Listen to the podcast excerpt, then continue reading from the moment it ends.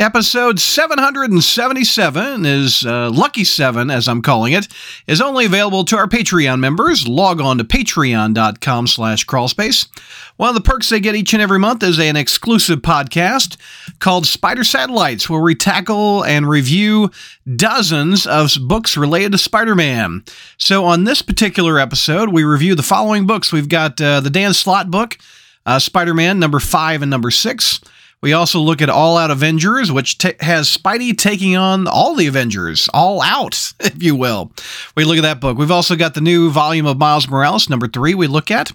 Tyler Tackles Venom, number 16 and 17. Kelly looks at Gold Goblin, number 4. Joe Fixit, number 2, which features a Gray Hulk in Vegas with Spider-Man and the Kingpin. If you don't sleep on that book. That one's really good. Red Goblin, number 1, which is Normie Osborn with a Carnage Symbiote. Black Cat and Mary Jane's Dark Web miniseries, number 3, we tackle. JMD Mateus' miniseries Spider-Man Lost Hunt, number 4, we review. Deadly Neighborhood Spider-Man, number 5, wraps up. We take a look at that. Also, Savage Avengers wraps up with issue 10. That features Flash Thompson as Anti-Venom. It's also got Cloak and Dagger in it. Carnage number 9 and 10 we review. Also, the launch of Hallows Eve, number 1. Ben Reilly's girlfriend gets her own mini. Spider-Man Unforgiven, number 1, which is a vampire book. And we wrap the episode up with Spider-Gwen: Shadow Clones, number 1. Sarah takes that one on.